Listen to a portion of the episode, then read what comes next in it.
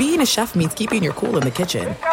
And with Resy Priority Notify and Global Dining Access through my Amex Platinum card, right this way. It's nice to try someone else's food for a change. That's the powerful backing of American Express. Terms apply. Learn more at americanexpress.com slash with Amex. What does every grocery store aisle now have in common?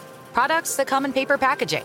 And we don't just mean the obvious ones like cereal boxes and juice cartons. From beauty products to boxed water, there are more opportunities to go papertarian than ever before. So why should you? Because paper comes from a renewable resource and can be recycled up to seven times. Simply put, it's the smart choice for the environment. And it turns out, the easiest choice for you. Learn more at howlifeunfolds.com slash papertarian. Looking to step up your Mother's Day flowers? The Home Depot has an idea. Let mom's green thumb do some digging with colorful flowers, pots, and premium soils to bring out the most in her patios, walkways, and gardens. Right now, get Vigoro potting soil, just $8.97 for strong, healthy, vibrant plants indoors and outside. Shop our wide selection online and pick up your order in store and give mom the gift of a beautiful garden.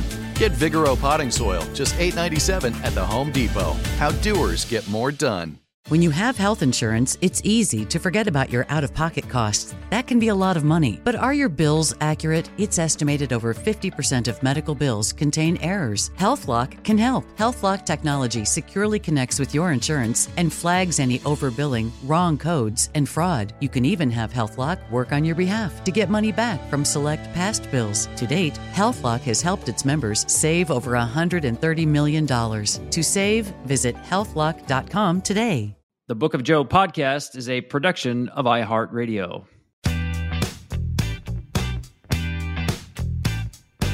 Hey there, welcome back to another episode of The Book of Joe with me, Tom Verducci, and three time Manager of the Year, Joe Maddon. Joe, uh, I guess it's time to say Happy New Year. It is. It's getting right there. I had a great Christmas. I hope you did also. Um, I don't know. I'm not much of a New Year's celebrator like we had been in the past, although I'm trying to make a commitment to be a little, little bit more hedonistic than I've been lately. So maybe we'll get out there and, and have a good time uh, in some in some method or way. But I need to do that. Well, for those uh, math fans out there, 2023 is a big year because 2023 is called a a Harshad number, where you add up the numbers of the number, which in this case 2023 is seven, and if that is a divisor of the number, you have a Harshad number. 289 times 7 is 2023. Why is that important? Because the word Harshad means joy giver. So we're in for a, a year of joy, Joe. Get ready. I, ju- I just said that. A hedonistic year. Let's go. Not even realizing that. Well, you know, our, our book, The Book of Joe, is a book that ostensibly it's about baseball, but we dive into a lot of areas. And that, that's why I'm excited about our guest today. Uh, you're saying, why are you having a former caddy and golf analyst on the Book of Joe podcast? Well, he's a great listen. Uh, Mark John Wood has been a caddy, was a caddy for 24 years, and then he decides to jump into the TV business and immediately becomes the best golf analyst on TV. And, and I really mean that. He's a pleasure to listen to. He's getting busy for the Hawaii swing right now. Welcome, John Wood. I, I guess I bury the lead, John. Also, San Francisco Giants fan. Well, you know, at this time you can bury that lead. Uh, I'm totally fine with that, with what's going on there. but thanks for having me on, guys. This is a, a, true pleasure for me. Well, one of the things we've been exploring, John, is the idea of glue guys in baseball and bands, movies, any place that involves teamwork. And a lot of people might be thinking, well, golf is such an individual sport. What does a glue guy have to do with golf. And that's why Joe and I immediately thought about you and the job of a caddy. So give us an idea of the dynamic. We know that the, the guy holding the trophy, he's the one who signs the scorecard, he gets the glory. But how important is the caddy in terms of keeping things together, either on or off the course? Yeah, it's it's a great question, and if there is a glue guy in golf, I I definitely would say it is the caddy. Um, golf's very unique in that during play, you're you're the only guy that can give advice to your player. His coach can't, his sports psychologist can't, his trainer can't. Nobody else can except for you. So you try and take all that information that he's working on with his swing coach, with his short game coach, his psychologist, his trainer, his wife. You know, is, is something going on? You know, was the kid up all night in the hotel room and he didn't get any sleep? So you're taking all that information as a caddy you know, sometimes noting it down, sometimes just putting it in your in your brain, going, okay, I might need to talk about this at some point today, and trying to bring it all together for him. But you want to uh, leave him out of it as much as possible. He he doesn't need to know any of the stuff you're talking about with his coach, with his psychologist, anybody. But um, in case you need it, you can bring it to him at certain key points in the round. So uh, that that's kind of how I see a glue guy is in terms of a, a caddy working out there. Um, so it, it's a it's a great concept. I love the concept of a glue guy. Those were always my favorite players, anyways. But um, you know, I'd say uh, if there is a in that team, uh, the caddy is definitely the glue guy in golf. Does this include like a pre-tournament meeting that you might have, like the practice rounds? You're walking the course. Uh, do you go through like almost like a prep, like a pre-series prep, like a major league team would do going into a series? Hundred percent. Yeah, I I never let uh, it, when we got to a course, I never wanted the player to get on at the same time I did. I wanted to be out there Monday or Tuesday before the practice round, look over everything, figure out how my player, whether it be Matt Kuchar, Hunter Mahan, Mark Calcavecchia, how he was going to best play that course. And it's very different for everybody. Um, you wanted to, uh, the, the biggest thing, Joe, is not wanting any surprises during the round. You're, you don't want your pro to have surprises. You want him prepared for everything. So, um, like one day you'll you'll play a hole and it's straight downwind, and you, all you got to do is hit a three iron out there, and you'll have wedge in your hand. You knowing that the wind's going to shift around, say after Friday, you know, you look all that up during the week, and you want to make sure on Tuesday or Wednesday you let them know, hey, it's three iron today, but by Saturday when this wind completely turns around, it's driver all day, um, and here's why. So when he gets to Saturday, he doesn't get out there and just grab the three iron thinking, okay, this is the play we've been making all week. It's worked. Um, you don't want to have that discussion then. You want him prepared ahead of time. So yeah, a ton of homework. Um, and and definitely uh, you you talk about how to play the course and caddies have their opinions, players have their opinions, and it's usually the same page. I would say 90 95% of the shot decisions you're on the same page. Uh, but those those five ten percent that you're not, um, you've got to have reasons to back up your decision, and you can't just say it's a feel. A player can say, "I feel I can hit this shot," and you're fine with it because they're the one hitting the shot, they're the one making the swing. But um, as a caddy, if you feel if you think he's hitting the wrong shot, wrong shot, you've got to have reasons.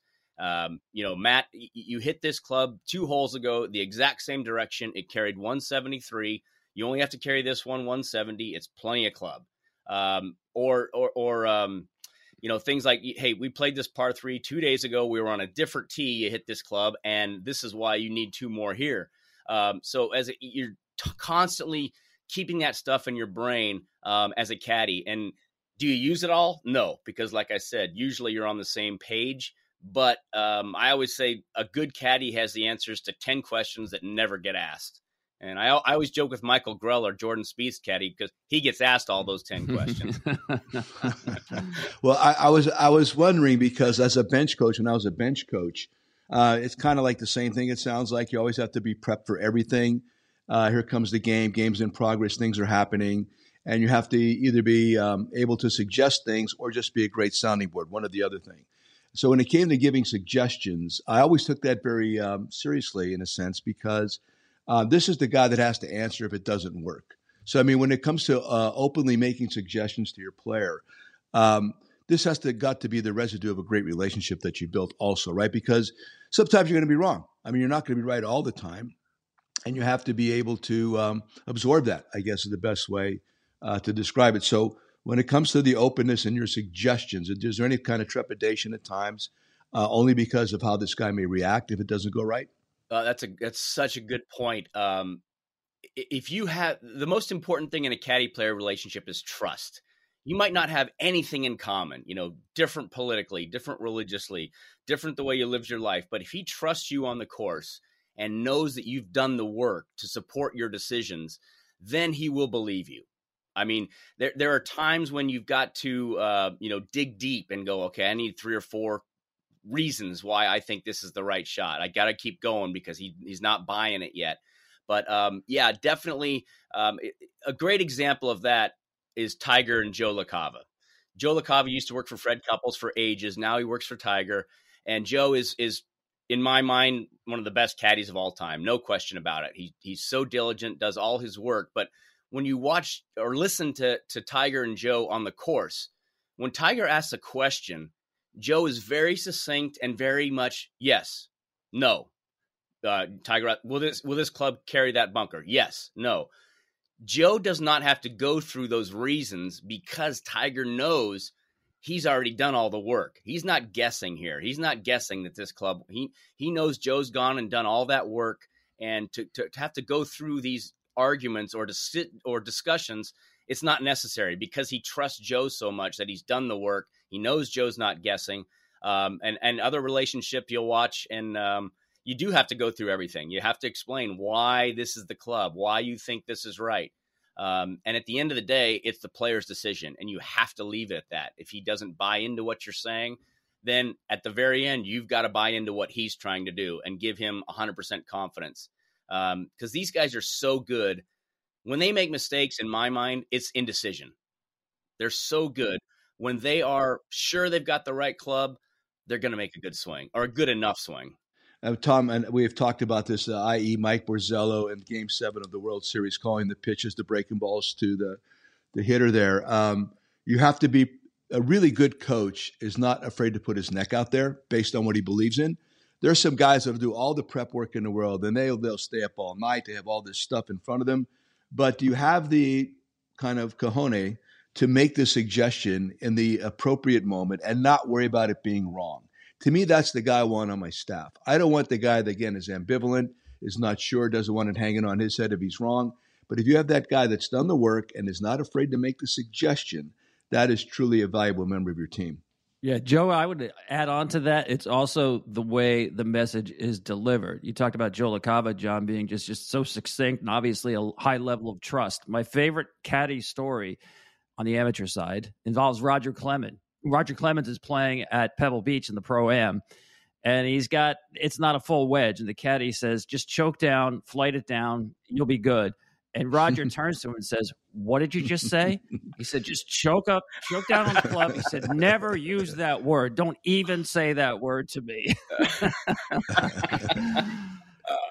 careful how you Semantics, phrase things, man. right? But I always That's notice great. the caddies on TV, John. I mean, you have to be 100% positive. I mean, the last words seem to me always being, it's the perfect club. Absolutely. Whatever it is, it's just reinforcement of, yeah, you got it. Yep, absolutely. You've got to be. Once the decision is made, you know, you can't let him go into the shot um, not believing this is 100% the right shot. And you watch his body language, you watch his face when you ask him a question about a shot or you present something to him, if he gives a long pause and he's kind of staring out at the pin, you know, trying to noodle through what you're telling him, you can tell when he's not buying into it. And you have to keep going at that point. You can't just say, uh, I've, I've made my piece and watch him get over the shot.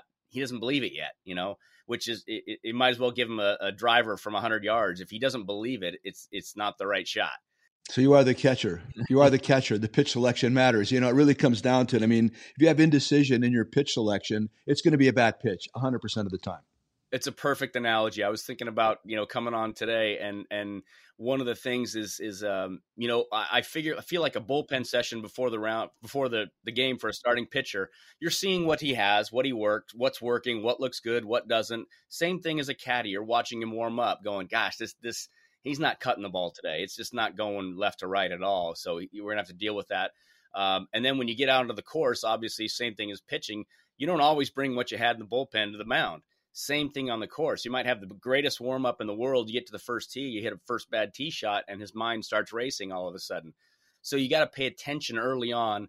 What is he hitting well today? You know, there's there's not always one right shot. There's multiple ways to get a ball in the right right spot. So if he's not hitting a high cut good like he you know well like he normally does, then you've got to work around it until he finds that swing. You know, so um, it's it's not one right shot. You've got to figure out what he's doing well, what he's feeling well um, about, and, and and really go with those those swings until he figures out why the other one's not working. Hey, John, we started out talking about how the way a lot of people look at golf as an individual sport. And I mentioned it is a team sport in its own way. Give us an idea. And the, and the caddy, a lot of times, is the glue guy the amount of people that it takes for a quote unquote an individual golfer, whether it's physios, coach, uh, trainers, whatever it might be, how many people is that caddy really interacting with to bring out the best in this guy? Sure. It's it's amazing how big the teams have gotten um, in the last 10, 15 years. Obviously, most guys have a swing coach with them. Not every week, but uh, swing coaches are probably out the most. Um, a lot of guys have a separate short game coach who work on you know chipping and pitching and bunker shots and putting. Um, they'll have a sports psychologist. They will have um, obviously the agents around. You don't usually have to deal with the agent too much unless it's a a timing issue. If you if you feel like he's your player's getting tired and, and spread a little thin, then you have to have that conversation with the agent and say, hey, cut these you know cut these outings the week of the tournament. You're you're wearing this guy out. Um, uh, so those are the three main are, are sports psychologist, um, swing coach, and short game. But then you also need to go to his trainer. Um, and if his trainer comes to tell you, hey, his warm up was okay today, but his back is tight, or um, you know his you know his left wrist has has been bothering him, you need to know that stuff so you don't call for certain shots that he's not going to be able to hit. Um, he might not tell you that, but um, you have to know that information. And like I said, even the wife, you know, it, it's it's invaluable to have a good relationship with with his wife or his girlfriend, knowing, hey, he didn't get any sleep last night, the baby was up all night, or um, he didn't get to practice a whole lot at home last week. We had some stuff going on. Um, just to get all that in your brain going into a week, so you can plan out um, the week in your in your head um, as to how to get him most prepared and freshest for Thursday morning. The parallels are incredible. You're talking about, you know, talking about what we do every day. It's amazing. Go ahead, Tommy. It is. There's so many parallels. And I want to explore one more after we take a quick break. I always wondered how do you become a caddy? Like, you want to become an umpire, you go to umpire school. I'm not aware of any caddy schools, but apparently it involves the literary world. John's going to answer that when we get back. This show is sponsored by BetterHelp. People don't always realize just how much their negative thoughts and experiences stick with them and weigh them down. You may find your brain constantly running through a highlight reel of bad moments. That comment your friend made last week that hurt your feelings. That frustrating thing your mom does. Or that silly thing you said in a meeting. Maybe it's time to get it all off your chest. Whether it's a tiny annoyance or something much bigger. Talking about it can give you some relief and lead you to a potential solution. That's where therapy comes in. It's a safe space to share whatever's weighing you down and learn to process it so your internal highlight reel can focus on the good stuff. And BetterHelp offers affordable online therapy on a schedule that works for you. Connect with a licensed therapist by text, phone, or video call. Start the process in minutes and switch therapist anytime. Let it out with BetterHelp. Visit betterhelp.com slash bookofjoe today to get 10% off your first month. That's betterhelp, H-E-L-P dot com slash bookofjoe. There's no distance too far for the perfect trip. Hi, checking in for... Or the perfect table. Hey, where are you? Coming! And when you get access to Resy Priority Notify with your Amex Platinum card... Hey, this looks amazing! I'm so glad you made it and travel benefits at fine hotels and resorts booked through Amex Travel, it's worth the trip. That's the powerful backing of American Express. Terms apply. Learn more at americanexpress.com slash with Amex.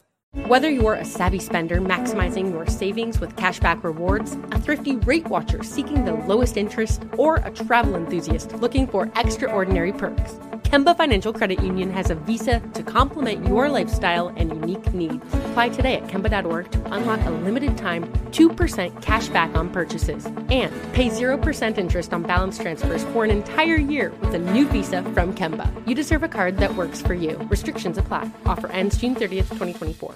This message comes from Viking, committed to exploring the world in comfort. Journey through the heart of Europe on an elegant Viking longship with thoughtful service, destination focused dining, and cultural enrichment on board and on shore. And every Viking voyage is all inclusive, with no children and no casinos. Discover more at Viking.com.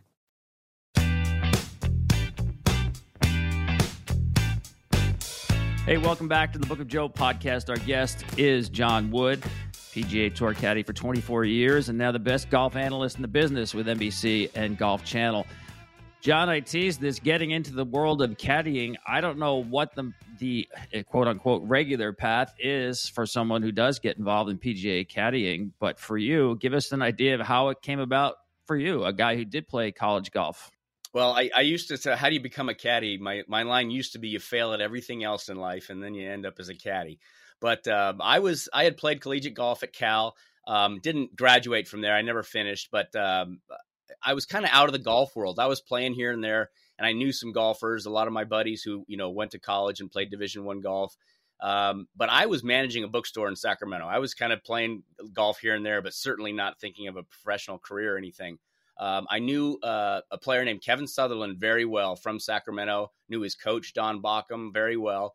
Um, this was Kevin's second year on tour, and we were just out hitting balls one day, and he asked if I'd be interested in coming out and trying it um, you know, I, I, thought about it for a week or two, and um, I, I really, I thought, well, when else am I going to have this chance? If I fail at it, if I'm terrible with it, so what? I'll come back and and, you know get another job or or or go in a different direction. Um, so I just totally fell into it, fell in love with it. Um, but even then, I thought uh, I'll do it for a year or two and then get back to the real world. And um, you know, that was almost 30 years ago at this point. So uh, I, I kind of fell into it. It wasn't anything planned. Um, today, I think on tour, there it used to be you would get your tour card and then you would go out and find a tour caddy and and learn the he knew the courses he would lead you around um, and then he would have to learn your personality your as a player your personality what worked best for you. It's completely flipped now. Uh, players are bringing out you know brothers college teammates uh, guys who know their personalities very well and need to learn how to caddy. So um, it's a it's a different, definitely a different dynamic uh, the way it's turned into now. But um, I think this way is better because I think sometimes the the personalities and how to talk to your player, when to give him a pat on the back and when to give him a kick in the ass, um, is way more important than the X's and O's, the numbers. So um, it's it's really changed over the years. So guys, almost everybody now brings out a college teammate or a brother. You know, Joe, he got me thinking there about you talking in our in our book about the five levels of being a professional. When you start as a caddy, no experience, there's a point we talk about this in the book where you begin to believe I belong here. Mm. Uh, how long was that, if you want, learning curve for you, John, to understand that you know what I am pretty good at this? You know, it took it took a while uh, because you know playing high level amateur golf, Division One golf you think you know the game and you think you know golf. But when you get to that level, it is so much more information and so much quicker. You know, guys, everybody thinks guys play slowly out there, and I agree they do. But the amount of information they are going through compared to what a good amateur going is going through is mind-boggling. If that's what I try and do as an announcer sometimes is really, you know, go through here's everything they're really thinking about. This isn't 152 nine iron. It's not that. You've got so much more information to go through to make sure you're hitting the right shot, and they do it relatively quickly. Most of them. So, eh, but about my, um, I, I started out uh, first couple tournaments with Kevin was okay, I was very much a yes man, you know, because I I didn't want to get in his way. I wanted him. I wanted to learn, and once I had a solid opinion, you know, and knew what he wanted, then I would start interjecting a little bit. So it was probably a good 10, 12 tournaments in. Um, once you give a couple really good pieces of advice that work out, um, that you start feeling, okay, I get it. You know, I get it. And Joe, you said it, you know, earlier on. You can't be afraid to be wrong, and you can't be out there trying to placate and, and agree with this guy all the time because he's not going to be right all the time. No way. But he's paying you for your opinion. And you have to you have to be able to give it no matter what the situation and not be afraid of it. You can't be afraid of losing your job. Um, I can tell, you know, watching and listening to guys, I can tell when guys are just trying to keep their job and when they're seriously caddying. Um, and it's a, it's a it's a vast difference in terms of of of those two approaches to caddying. Absolutely. Tell me what you think, not what you've heard. I want guys that are going to give me all of themselves. You just said it too about the AAA to the Major League experience, where the vast amount of information are so different. Uh, the minor leagues com- uh, primarily are to get your mechanics in order. uh, when it comes down to the game planning or course management. Things like that are there, but they might become more important as you get to AAA, at maybe the latter part of AA. But when you get to the big leagues, when I got to the major leagues as a coach, it was completely different. Uh, I thought I knew, but I didn't. Um, still 90 feet, still 60 feet, six inches. Defenses are relatively the same, but the game could not have been more different. And you have to learn that. You have to learn. I had to learn as a coach, just like you're suggesting. How do I help my guys? Uh, what do I need? What level? Do, uh, uh, what level do I need to think at? What do I need to know in order to be a contributing member of this coaching staff? Because I wasn't. When you're when you begin, and you're saying it as a caddy. When I first began as a major league coach, it was hard for me to contribute. I didn't have. I didn't know the league. I didn't know the other players. I didn't know how this whole thing worked. And then uh, Tommy intimated there. I sat down one night and I I don't know. It just came to me the five levels of being a professional Level one being happy to be here. Level two, survival. I like this. I want to stay here. Level three, I belong here. I can do this. Your seminal moment occurs where all of a sudden it's like, wow, this makes sense. Now I can contribute. Level four would be, I want to make as much money as I possibly can. That would be as a player because as a coach, God, you just you're just at the mercy of some uh, general manager, and I was at the mercy of. But then level five, all I want to do is win, and I think it's easy for a caddy or a coach to fall into that category. All I want to do is win. So you have to go through those stages, I think, in order to really contribute uh, in, in your situation to the player, or for me, the players that I was working with um, uh, from the minor league to the major league level. So it's really like we just already talked about it. The unique, um, uh, it's it's so similar what you do and what we've done as what I've done in the minor leagues, and even your path. I mean, I'm listening to you talk; it's incredibly similar. Yeah, I mean, uh, once once Tom invited me beyond, I, uh, I I sat on the couch and read almost the whole book yesterday, and it, it, I was amazed at the similarities in in um, you know the preparation and the approach. Um, the biggest difference I saw from from amateur golf, high amateur golf to pros, like you said, get your fundamentals in order. When you get on the PGA Tour, if you get to that level, you've got enough game in every part of your game to succeed. If you get there, but when you get there, it's it's completely about playing the game how do I outthink this guy? How tough am I in these these high pressure situations? Do I back off? Do I, you know? So I think for a player and a caddy, it's much more about forgetting all those fundamentals. They're here. You've got to accept that they're here and believe that they're here and play the game. They become embedded after a period yep. of time. I mean, you have to, uh, whether it's batting practice, uh, sight piece on the mound, taking your ground balls pregame. And listen, I'm I'm a now an avid golfer. I've, I've come back after 30 years of not playing, and I'm a freak right now, brother. I mean, and and I, when I go out to play, I really got to get away from my mechanics. And the days that I do, I play the best. So it's it's just it's the same everywhere, man. We get caught up in our own heads, and that comes to my son asked me to ask you a question. Joey's spectacular, uh, and he asked me to ask you when your guys get in their own head, mm. and we all get in our own heads. What do you do to get them out of it? Is there anything you do specifically? That's a great question, and it depends on how they're in their head. Are, are, they angry in their head? Are they I'm I'm lost. I don't know what my swing's doing. Um, and or are they just nervous? Are they just completely wrapped up in nerves in this big situation? So you take it different ways. If they're angry, you give them a couple holes to work through it. If they don't, then you got to give them some tough love because at that point, you know, the the nice, hey, you're you're great, you're a great player, come on, that doesn't work. They don't want to hear that. You got to get in their face and go, hey, quit it. All right, you know, knock it off. You're better than this. Let's go. Come on, make one good swing. We're back in this. If they're nervous um, and, and it's a big situation coming down the stretch for the first time, or at a major, and they're trying to win a huge tournament, um, I like. I think those times in between the shots are just as important as the information you give during the shot. Get his mind out of golf. Hey, uh, you know, with Cooch, it was, you know, his two boys, Cameron and um, and Carson, are amazing athletes. So let's talk about what they're doing. Hey, how'd Cam play in his tournament last week? What's Carson doing? You know, um, other times it's um, you know, hey, did you see this movie so and so? I'm reading this book and here's what it's about. All of a sudden, it, they they're out of their head, even for 30 seconds, and when they get to the ball, it's fresh. You know, they, they didn't spend three minutes walking with their head down, slowly grinding on this is so important. What if I win this tournament? Or, gosh, I'm not hitting this shot well. What am I doing? Get them out of that, completely out of it for for three minutes as they're walking. They eat the ball. It's a fresh start. So uh, there, there's there's different things, different approaches, and you got to watch their body language to figure out what's best. It's the silence between the notes that create the music. That's what you just described. And, you know, and that's uh, you're and again, Tom described you as the best analyst. Everything you just told me makes you one of the better coaches I've ever met.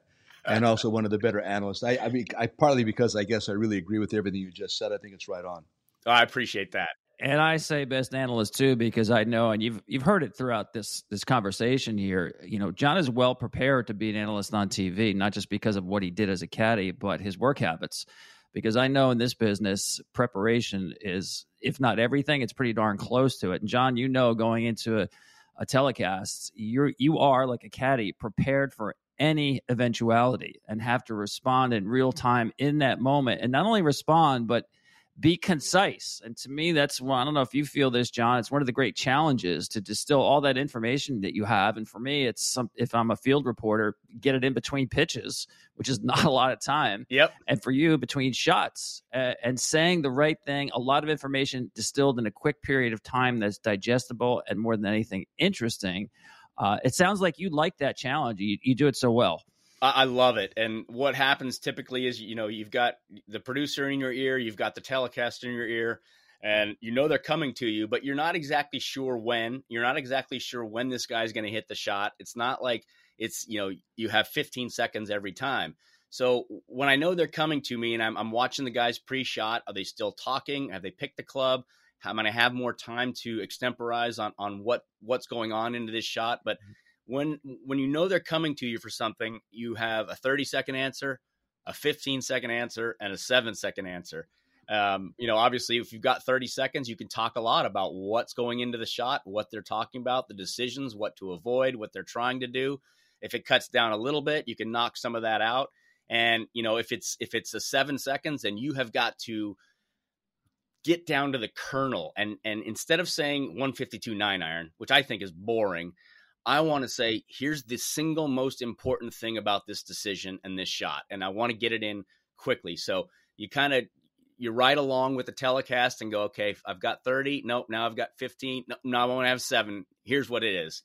So yeah, I love that challenge. Um, and um, it's uh, it's it's similar to caddying. You know, you don't want to give your player a ton of information. He doesn't need it all. You want to tell him the one thing that's going to make him believe in the shot. So um, you know, I try to do the same thing, uh, you know, talking on the air as I did to my player.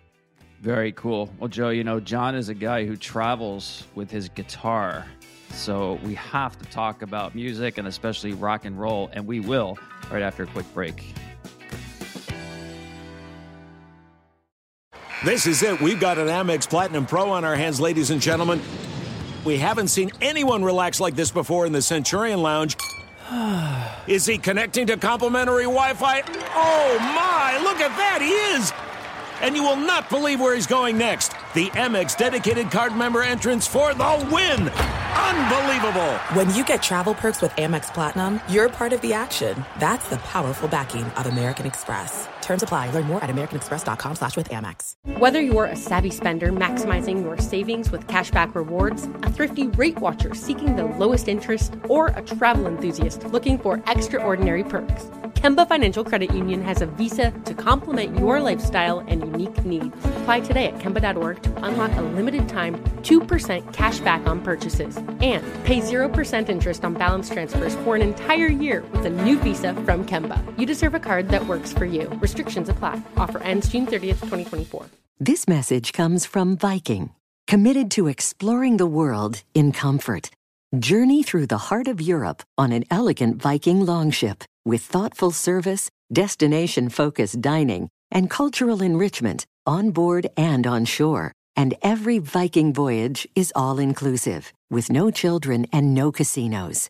Discover more at Viking.com. Live Nation presents Concert Week. Now through May 14th, get $25 tickets to over 5,000 shows. That's up to 75% off a summer full of your favorite artists like 21 Savage, Alanis Morissette, Cage the Elephant, Celeste Barber, Dierks Bentley, Feid, Hootie and the Blowfish, Janet Jackson, Kidz Bop Kids, Meghan Trainor, Peso Pluma, Sarah McLachlan. Get tickets to more than 5,000 summer shows for just $25.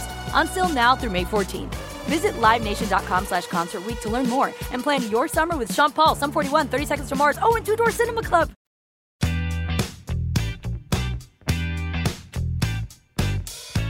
Welcome back to the Book of Joe podcast with John Wood. And, and John, I mentioned you travel with your guitar, you've recorded some music, uh, an album, in fact.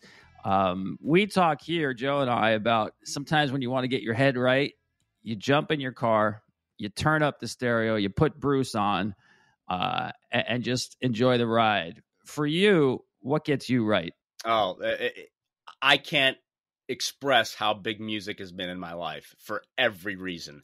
Um, it's been every as a as a you know the typical teenager. Um, there were certain bands that that changed changed my world. There's no question about it. They changed my life, and they they continue to do so to this day. Um, it's so important to me in in every way. I, um, when the band REM quit being a band, I, I, got to know those guys fairly well over the years, and I I wrote a letter to them when they when they finished it, talking about how amazing it was that they provided the soundtrack to so much of my life. You know, when I hear certain songs, I'm immediately transported back to a person or a place or a time in my life.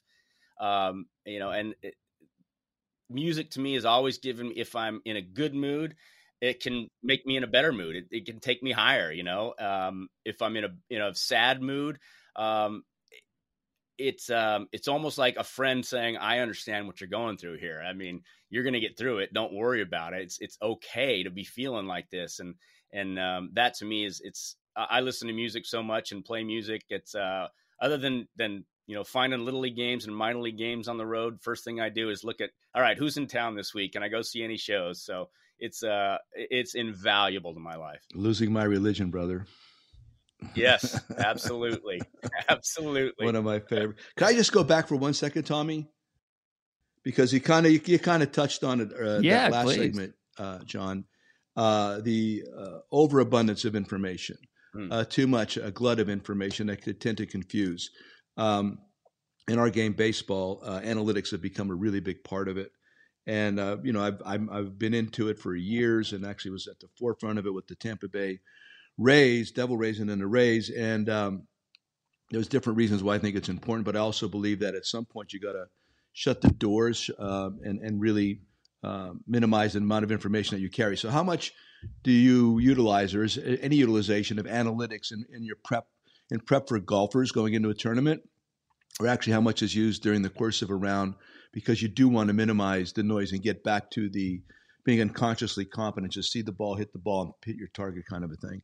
Sure. Uh, probably very similar to baseball in that it's the last few, last five, ten years, um, an amazing amount of, uh, of, of stat statistics are used now in terms of preparation. A lot of guys hire stats guys, and and they will say, you know, they'll go through things like, um, hey, this hole last year in this tournament played over par, and let's figure out why. As the whole field, as a field, played it over par. Let's figure out why, and know when you approach this hole during this week you do not have to make birdies to gain gain strokes on the field. If you make four pars, you're going to pick up you know one and a half shots on the field compared to last year. So in terms of approach to certain holes, it makes a huge difference. Um, I think this is my personal opinion. I think good caddies have all that information without having the numbers. You know, um, uh, yeah, a, a good caddy writes down everything about every shot when they hit it. How far did we have? What was the wind doing? What club did we hit? how far did it go? Um, so you go back year after year and go, hey, I know we hit hybrid off this tee four times last year, but we hit it in the rough three times. We played the hole over par. Um, and if you hit driver, it's carrying that bunker and leaving with a sand wedge. Even if you only hit the fairway once, it's a huge advantage to do that. So um, I think without having a, a, huge bank of information as a caddy, you know what's going to work right. Um, so uh, there's there's a there's a type of caddy that uh, we all we all refer to as overkill guys who like you said Joe a moment ago you can have all the information in the world but if you're not confident about what that one thing is to get them to hit the right shot all that information is completely useless so you, you hear on the air if a guy gets asked a question uh, if a caddy gets asked a question instead of saying yes or no and then leading into the explanation they will talk for 45 seconds giving information without giving an opinion um, right. Sorry for laughing. Yeah, it's true. That's that's perp. That's perfectly stated. Been there, oh done God. that, huh? That is perfectly stated. Wow. Well, Joe, you also talked in the book about how when the stakes got higher, basically in uh-huh. the postseason, the more people wanted to get involved with numbers yeah. and, and, and getting even more detailed. I'm wondering, John, if you found that at whether it's Ryder Cup, President's Cup, uh, or especially the majors, um, where the atmosphere is a little bit different. And, and, I, my experience is great players tend to treat those moments exactly the same. Nothing changes. The tendency, human nature, is to make it bigger. We need more information. Uh, so, give me an idea what it's like being a, at a major or some of the the high profile events. That's so true. I've I've watched more players overwork Monday, Tuesday, Wednesday um, at a major, and they get to Thursday and they're just exhausted. They've got nothing left in the tank because they've changed their their routine. You know, if your routine is what you think is best for you during, um, you know, the Riviera in LA, um, why isn't why is it when you get to Augusta you completely change that routine? You know, if if you think the correct thing to do is what you're doing at Augusta, then you should be doing that every week. But when you you know you change everything, you're telling your body and your mind that this is bigger, this is something else than what you normally do. Um, so I think it, it's huge as a caddy to keep keep him in the same routine. Um, the best guy at that it was Tiger. Tiger's, I mean, he prepared the exact same way every single week. Um, and he put as much in, you know, the shot, seven iron he's hitting at home in t-shirts and a short. He gave the shorts, he gave the same amount of attention to as this seven iron he needs to hit at Augusta to win the golf tournament. So when he gets to that shot at Augusta, he's not nervous. It's the same feeling. You know, obviously it's bigger and he's more amped up, but it's the same feeling. Um, I'll tell you, Hunter Mahan, I, when I worked for Hunter, his first President's Cup was in Montreal. Uh, big time. When you make your first American team, it's huge. You know, you're there with Tiger and Phil and all these guys that have been your your heroes and, and your examples over the years. And you know, Hunter had a really good team around him. He had a sports psychologist and he had a putting coach, and they were both there kind of as a reward for for being with him the whole time. And um, Monday, Tuesday, Wednesday, it was like they they wouldn't let him get five feet away from him. Every they were right on top of him the entire time. And I let it go for a couple days, and you know, I just once he didn't play well in his first match on Thursday. Um, and I sat down with those two guys and I go, You guys are amazing. You do a great job, but let's, once you stand 30 feet back, and when we need you, if we need you, we'll call you in absolutely We'll call you in, you know, during the practice. But but to be there every second, it's it's too much. So they you have did. no idea. You're, you're speaking, you have no idea what you're saying right now. You are qualified to work in my world. I am not qualified to work in yours. The funniest thing about that was, you know, Tiger notices everything. You think he's very insular and in his own world, but uh, that day when Hunter started to warm up on Friday, um, Tiger was hitting balls, you know, eight or nine stalls down, and he, I hear Woody, come here. So he calls me over, and, and I, I go over. I go, what's up? And he goes, did you tell so and so to f off? I said, yeah. I said we needed a little break. He goes, good call. So Tiger, you know, he notices everything. It's incredible. It sounds familiar, huh, Joe? uh, this, I mean, listen, I, I'm really, I'm so impressed by everything you're saying right now, and, and it dovetails perfectly into into our baseball world right now. Um, I'm writing notes down as we're talking right now because everything uh, we are we're touching on right now, it really um, it's very familiar to me. It's very familiar, and it's the kind of things it's the stuff that uh, bothers me about us too, where um, there's so much. Uh, uh, so many people want to create input right prior to the game, Mm-hmm. And and you you don't need it right prior to the game. I want them to give us our work and then, like you said, stay 30 feet away.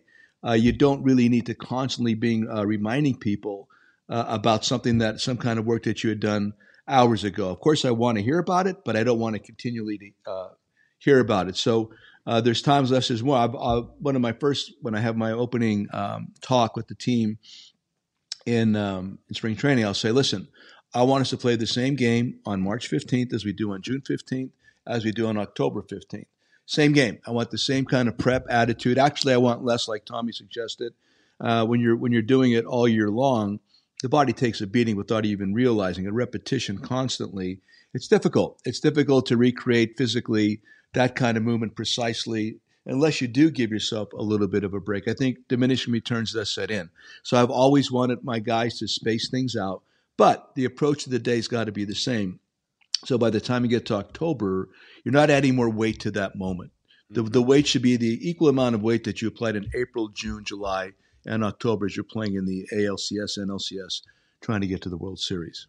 Yeah, hundred um, percent. I hate to keep going back to him, but he's the example of how to do things, you know, the right way. So much.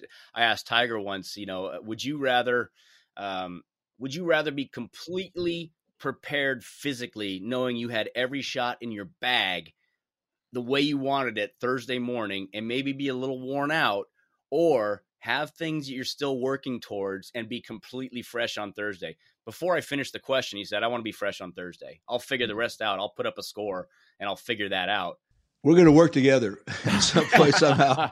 I mean, if I, I ever, get, if I ever get a manager's job again, you're going to be on that staff somehow. Oh I mean, my the, god! All this stuff you're talking about, I Tommy knows because Tommy and I talk about this all the time. Mm-hmm. You're describing such parallel universes. It's it's really uh, great to hear.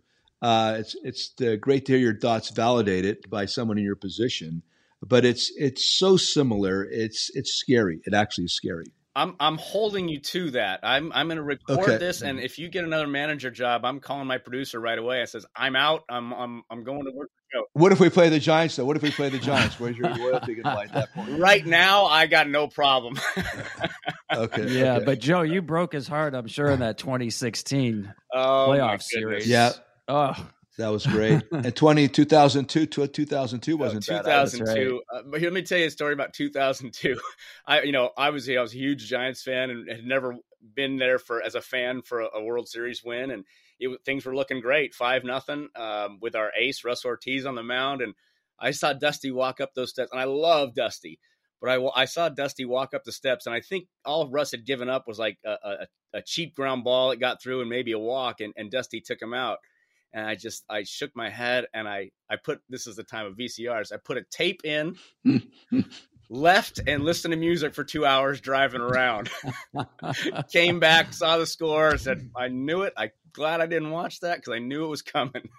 But, Again, uh, something I would have done exactly. 100%. Yeah, yeah. Listen, wow. that that's that really saved because the guy brought in Fernandez, right? Tommy's Fernandez. Yep. Hernandez. Yep. Fernandez. Yeah, he only threw fastballs and right. Spiezio could only hit a fastball, and that was that was a perfect matchup for us.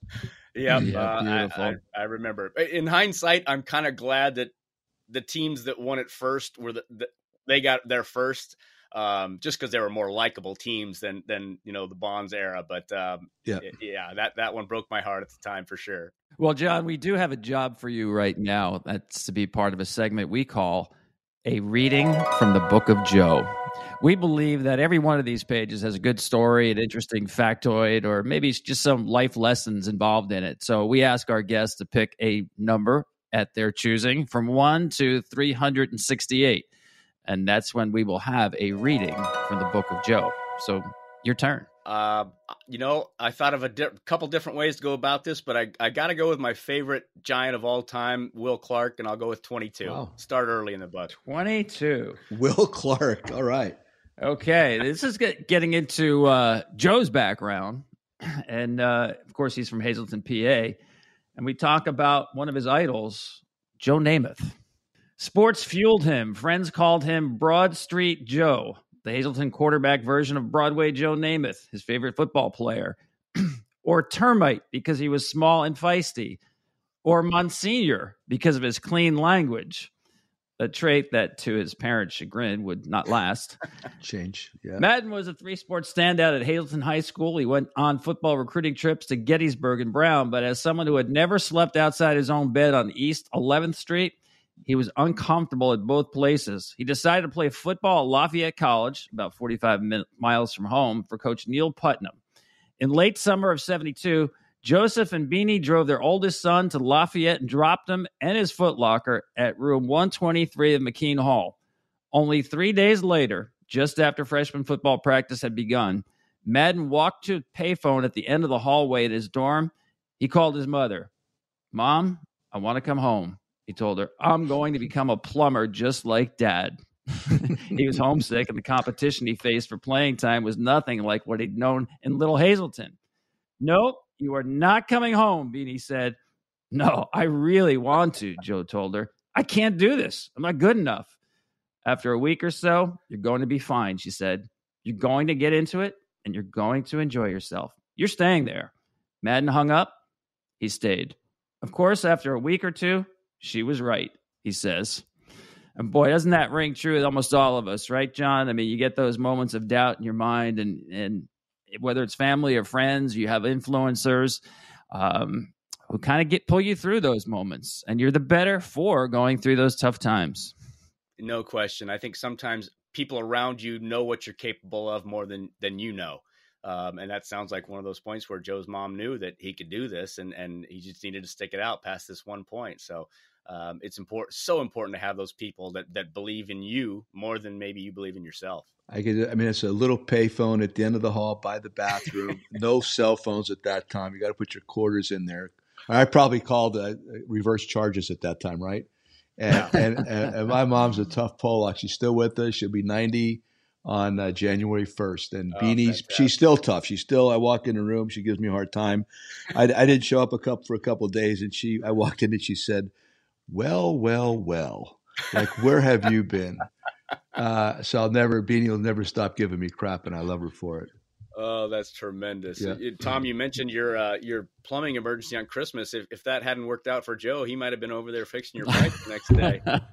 I've been dialing up Joe. Hey, can you come over three fifteen in the morning? But uh, Joe, I remember you telling stories about your dad. My dad would have. He, he would yeah. do that all the time in those Hazleton winters, and, and, would do it with a smile on his face. That's a life lesson right there. My mom would go with them a lot, and if the guy, the people couldn't pay, he would just trade something off. I mean, that's wow. just how he was special. Yeah, and you, and you, went long enough to understand that that's not what you wanted to do. Yeah, that's uh, I, I figured that out rather quickly. I you know, I didn't know a nine sixteenths from a seven eighths. Man, I had no clue. Still don't. hey, John, give us an idea as we enter this new year here. What's ahead for you, short term and long term? Got some great stuff coming up this year. I'm starting obviously in at Kapalua in a couple weeks, which is uh, or actually in about a week uh, which is always a, a, great place to start the year. Um, so I'll work those two in Hawaii. Then I'll work the American Express in Palm Springs. Um, then the things kind of switch over to CBS at that point from NBC for a while. So I'll have some time off after that. But uh, boy, we've got some uh, the women's U.S. Opens at Pebble for the first time. Wow! Uh, men's U.S. Open at, at L.A. Country Club, which will be incredible. Never been played there before, or if it has, it's been ages. Um, Royal Liverpool for the Open Championship, which is I love the course. It probably doesn't get as many accolades as it should. Um, but then you know we got back to back in in Spain and Italy, the Ryder Cup and the Solheim Cup.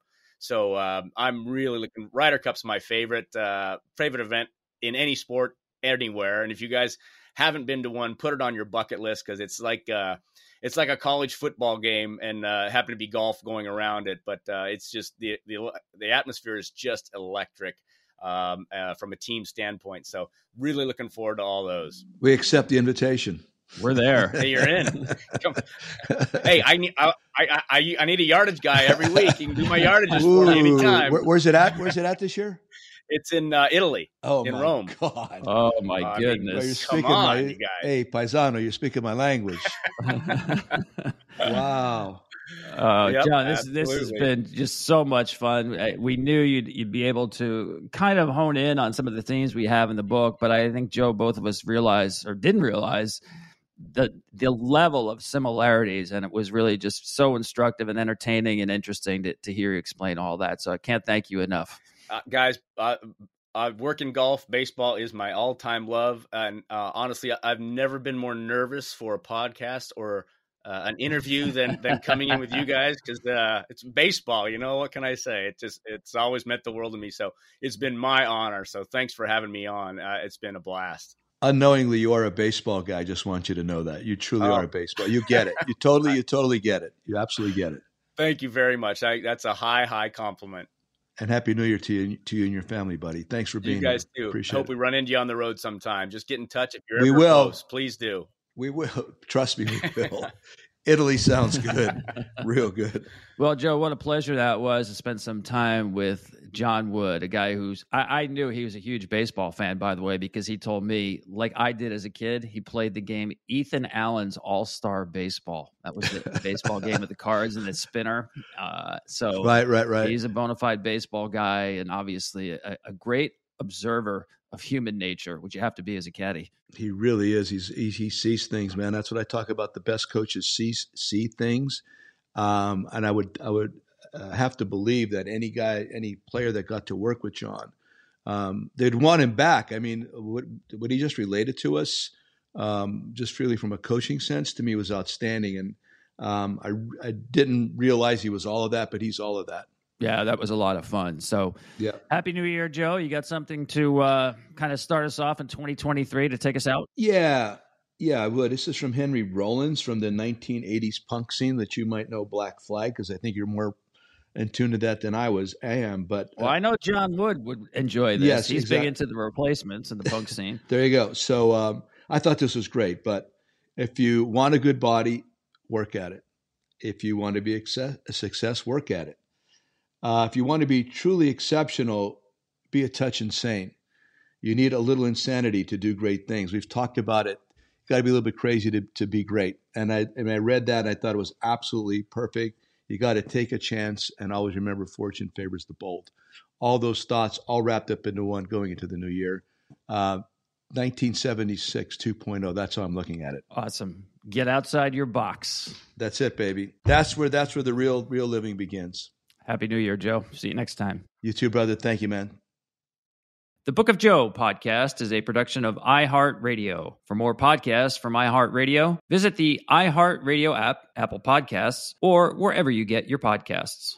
This show is sponsored by BetterHelp. It's a simple truth. No matter who you are, mental health challenges can affect you, and how you manage them can make all the difference. That's why everyone should have access to mental health support that meets them where they are and helps them get through. BetterHelp provides online therapy on your schedule. It's flexible, simple to use, and more affordable than in person therapy. Connect with a licensed therapist selected just for you. Learn more at betterhelp.com. That's betterhelp.com.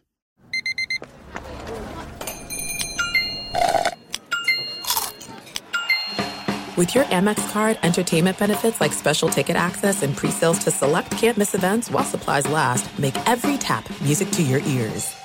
Whether you're a savvy spender maximizing your savings with cashback rewards, a thrifty rate watcher seeking the lowest interest, or a travel enthusiast looking for extraordinary perks, Kemba Financial Credit Union has a visa to complement your lifestyle and unique needs. Apply today at Kemba.org to unlock a limited time 2% cash back on purchases and pay 0% interest on balance transfers for an entire year with a new visa from Kemba. You deserve a card that works for you. Restrictions apply. Offer ends June 30th, 2024. This message comes from Viking, committed to exploring the world in comfort. Journey through the heart of Europe on an elegant Viking longship with thoughtful service, destination focused dining, and cultural enrichment on board and on shore. And every Viking voyage is all inclusive, with no children and no casinos. Discover more at Viking.com.